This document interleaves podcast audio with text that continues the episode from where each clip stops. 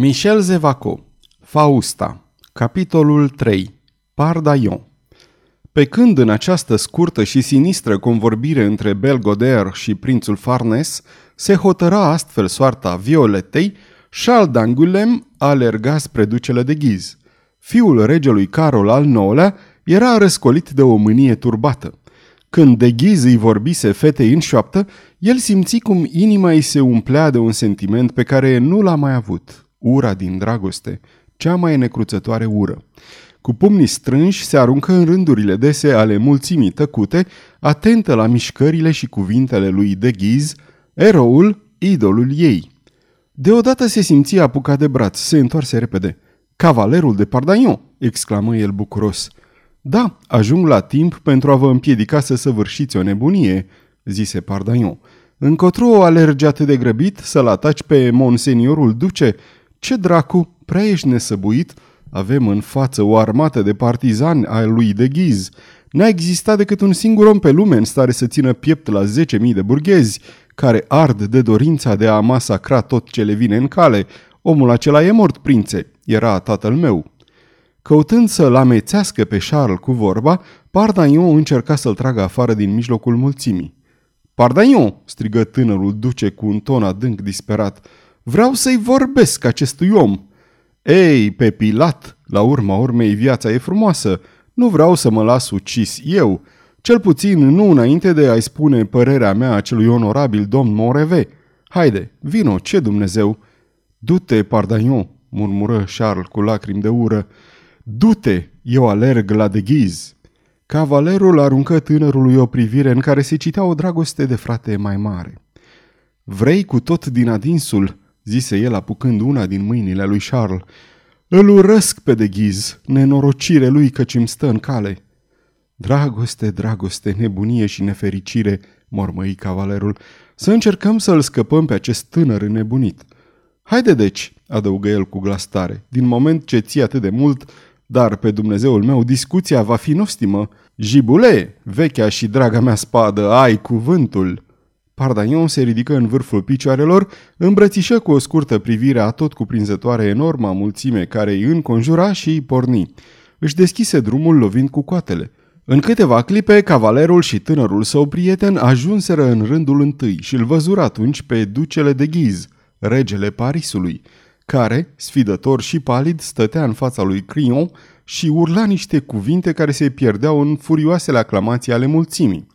Momentul era tragic. Iată ce se petrecuse. Crillon, acela pe care Carol al IX-lea la asediul de la Saint-Jean d'Angely îl supranumise Viteazul, Crillon, viteaz și credincios până la moarte, aflase că Henric al III-lea fugise din Paris și atunci a părăsit și el primăria unde era cantonat cu o mie de goarzi și două mii de mercenari elvețieni pentru a-l ajunge din urmă pe rege. De ghiz tocmai sosise în grabă. Cu un singur semn, el puse stăpânire pe mulțimea ce idolatriza și o făcu să tacă. Apoi se îndreptă spre Crion. Bătrânul comandant, îndesat cu fața însângerată, își opri trupa și cu un gest scurt îl salută pe duce. Văd cu plăcere, rosti de ghiz pe un ton mușcător, că lui de Crion îi conduce pe goarzi la majestatea sa, așadar vă îndreptați spre Louvre? Vă înșelați, mă duc acolo unde e regele, izbucni Crignon. Fiți atent, capitane, să răsti el la omul cu cicatricea. Ați și săvârșit o gravă nechipzuință părăsind clădirea primăriei. Și dumneavoastră vreți să mă obligați să o mai fac și pe a doua, întorcându-mă acolo. Regele se află în afara Parisului, domnule duce. Voi ieși deci și eu din Paris. Drumul nu este liber?" Este liber pentru toți adevărații devotați!" exclamă de ghiz. Iar regele, trăiască regele domnule!" Urlă Crillon. Fiți și dumneavoastră atent, monseniore, feriți-vă de trădare. Am fost decorați amândoi cu ordinul Sfântului Spirit. Primindu-l, am jurat credință regelui, Marele nostru stăpân. Cum vă respectați jurământul? Un bubui de tunet mătură piața dezlănțuită agitată de furioase tălăzuiri omenești. De ghiz, înfricoșător de palid, împărțea în jurul lui ordine scurte. Gentilomii se repeziră din toate punctele unde erau răspândite trupele ligii, coaliție realizată de deghiz pentru apărarea Bisericii Catolice. Crilon ridică spada Și tocmai acela a fost momentul când ducele d'Angulem și cavalerul de Pardagnon ajunseră în primul rând al mulțimii zgomotoase. De Ghiz, idolul Parisului, de Ghiz făcu atunci cu mâna un gest foarte larg și impunător, iar mulțimea se liniști, ascultă lacomă să-l audă, să-l admire și mai mult. În clipa aceea, colonelul elvețienilor, care până atunci stătuse în spatele lui Crillon, ieși repede în fața ducelui și declară cu glas tare. Nici eu, nici elvețienii mei nu vom ieși din Paris. Colonele, răgni Crillon, înapoi în front, sau pe sângele lui Hristos va trebui să lupți cu mine până ce unul din noi doi va fi doborât. Monseniore, răspunse colonelul, mă predau ligii. Elvețieni, ieșiți din front. Atunci izbucni un glas tânăr, răsunător, vibrant. Trădătorule, te predai unui alt trădător! Colonelul urlă o înjurătură plină de mânie. De ghiz, cu chipul răvășit de furie, trase pe jumătate spada și îl căută pe îndrăznețul care pălmuia cu jignitorul cuvânt de trădător. Văzu atunci pe un tânăr sărind în mijlocul cercului liber, împingându-l înapoi pe colonelul elvețienilor cu un gest de suprem dispreț, după care se înfipse în fața lui. Henri de Lorraine, duce de ghiz, mai adăugă încă tânărul, ești ucigașul tatălui meu și de două ori trădător. Eu, Charles d'Angulem, fiul lui Carol al IX-lea, rege al Franței, te declar trădător și te provoc la un duel turnir la ora, ziua și locul ce-ți vor fi pe plac. Pe moment, 20 de gentilomi se repeziră asupra lui Charles cu pumnalele ridicate, dar de ghiz îi opri cu un semn.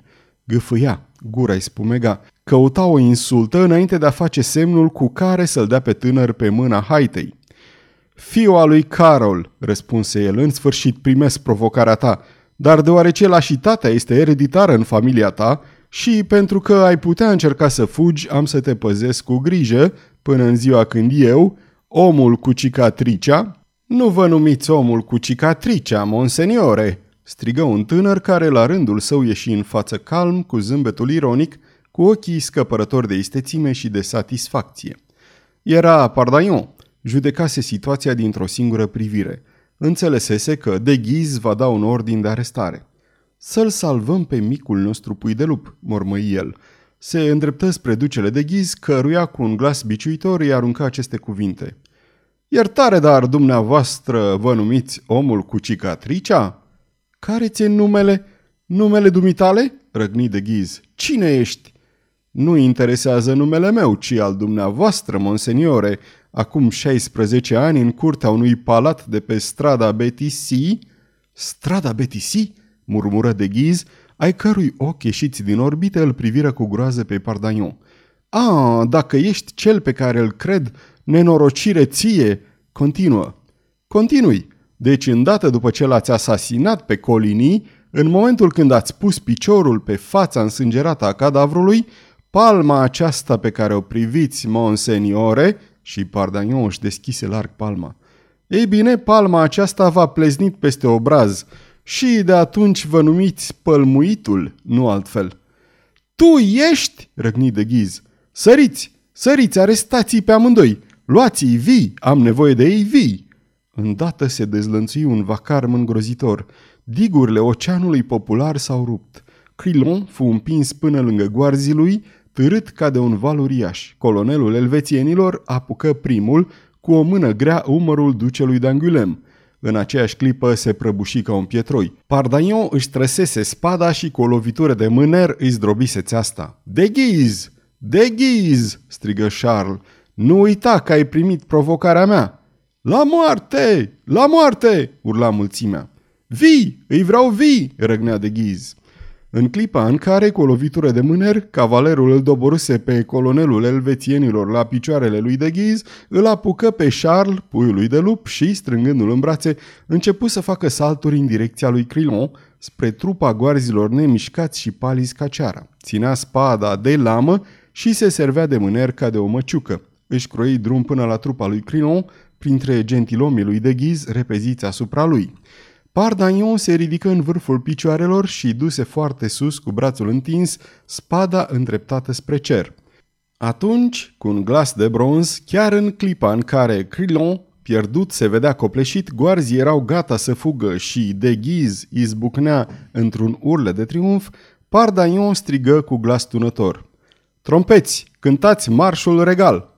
Electrizați, pătrunși de entuziasmul marilor momente de cumpănă, soldații strigară într-un singur avânt. Trăiască regele! Ei porniră în marș în timp ce fanfara regală răsuna și domina groaznica învălmășeală. În față, cu spada ridicată lângă Charles, pe care îl trăgea cu el, lângă Crilon, buimăcit, mut de admirație, cavalerul de Pardagnon pășea, năpustindu-se în mulțime, ducându-i pe soldați după el, tăind o trecere prin masa dușmanilor și infernalele lor strigăte cerând moartea. Acum în fața trupei lui Crilon și a răniților, care înaintau cu un pas hotărât și regulat, cu halebardele încrucișate, mulțimile de orășeni cedau, fugeau, unii alergând să-și ia armele, iar alții descărcându-și pistoalele la întâmplare. Pardagnon își pusese spada la loc în teacă și mergea în frunte cu un pas puternic strigând Loc regelui! Loc regelui! În strigătul acela se simțea atâta ironie, încât cei ce l-auzeau nu știau de ce rege vorbea cavalerul și nici dacă privirea lui înflăcărată era cu adevărat în serviciul vreunui rege. În momentul acela, o mie de soldați ai ligii, comandați de Bussy Leclerc, înarmați cu archebuze încărcate, au năvălit în pas alergător în piața Grev, venind de la Bastilia. În sfârșit, exclamă ducele de ghiz triumfător, voia tocmai să iasă înaintea lui Bussy Leclerc, dar deodată o mână se lăsă pe brațul său. Ce vrei?" se răsti el cu un glas aspru către cel ce îi tăiase avântul, un gentilom îmbrăcat în catifea neagră, tăcut și înfiorător de liniștit. Citește aici, monseniore, duce, zise gentilomul, care întinse un plic închis. Ei, domnule, zbieră de ghiz, ceva mai târziu. Va fi prea târziu, răspunse omul, înveșmântat în negru. Scrisoarea e trimisă de prințesa Fausta. Ducele care se avântase se opri brusc, tresărind adânc, luă scrisoarea, desfăcu sigiliul și citi. Efectul citirii fu fulgerător. Ducele se clătină, iar chipul îi se făcu cenușiu. Care-i porunca, monseniore?" îi se adresă Bussy Leclerc. Porunca?" bolborosi ducele dezorientat. Aruncă asupra celor din jur o privire în care scăpără o nebunie ucigașe și apoi cu un glas căzut ordonă. La pala domnilor, după mine la palatul de ghiz. Porni urma de gentilomii uimiți, uitând de Bussy Leclerc și de cei o mie de soldați ai ligii, de Crillon, de Pardaion, de ducele d'Angulem și de totul de pe lume. Pardaion și-a continuat marșul lui fulgerător, trăgându-i după el pe Crillon și pe oamenii în armația acestuia. Răzbătând prin mulțimile dezlănțuite ale partizanilor ligii, care, neavând însă comandanți, nu îndrăzneau să atace trupa lui Crillon, ajunse la poarta nouă în momentul când din cele două palate, Châtelet din Temple și din Arsenal porniră alergând spre piața Grev companiile alarmate. Poarta fu trecută și atunci Crillon se aruncă în brațele lui Pardagnon. Plecați repede, ascultați ce vă spun, rosti cavalerul. Da, dar în ce parte? Nu știu unde se află regele. L-am văzut ieri fugind și tare palid. Tristă apariție fie vorba între noi, domnule Crillon. În orice caz, a luat drumul spre Charte. Veniți cu mine, domnule, exclamă Crillon. Regele vă face colonel. Ei, domnule, răspunse liniștit Pardagnon, sunt deja mareșal, mareșalul meu personal și asta e mare lucru. De ce să devin colonelul altora? Crillon își scutură chica. Sunteți un om tare. Dacă regele ar avea în serviciu lui zece oameni după chipul și asemănarea dumitale, s-ar întoarce mâine pe tron.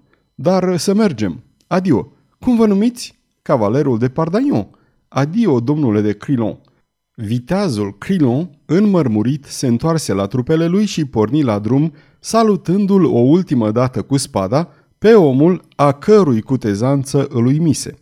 Pardagnon îl luă pe ducele d'Angulem de braț și, simplu, ca și cum nu s-ar fi întâmplat nimic neobișnuit, îi spuse Să ne întoarcem prin poarta Montmartre și să ne odihnim golind o cană de vin înțepat la hanul de vinie, la buna noastră prietenă Huguette Gregoire. Să-i lăsăm pe Pardagnon și pe ducele d'Angulem să se întoarcă la Paris și să revenim o clipă la ducele de Ghiz, care a pornit-o în grabă spre palatul său.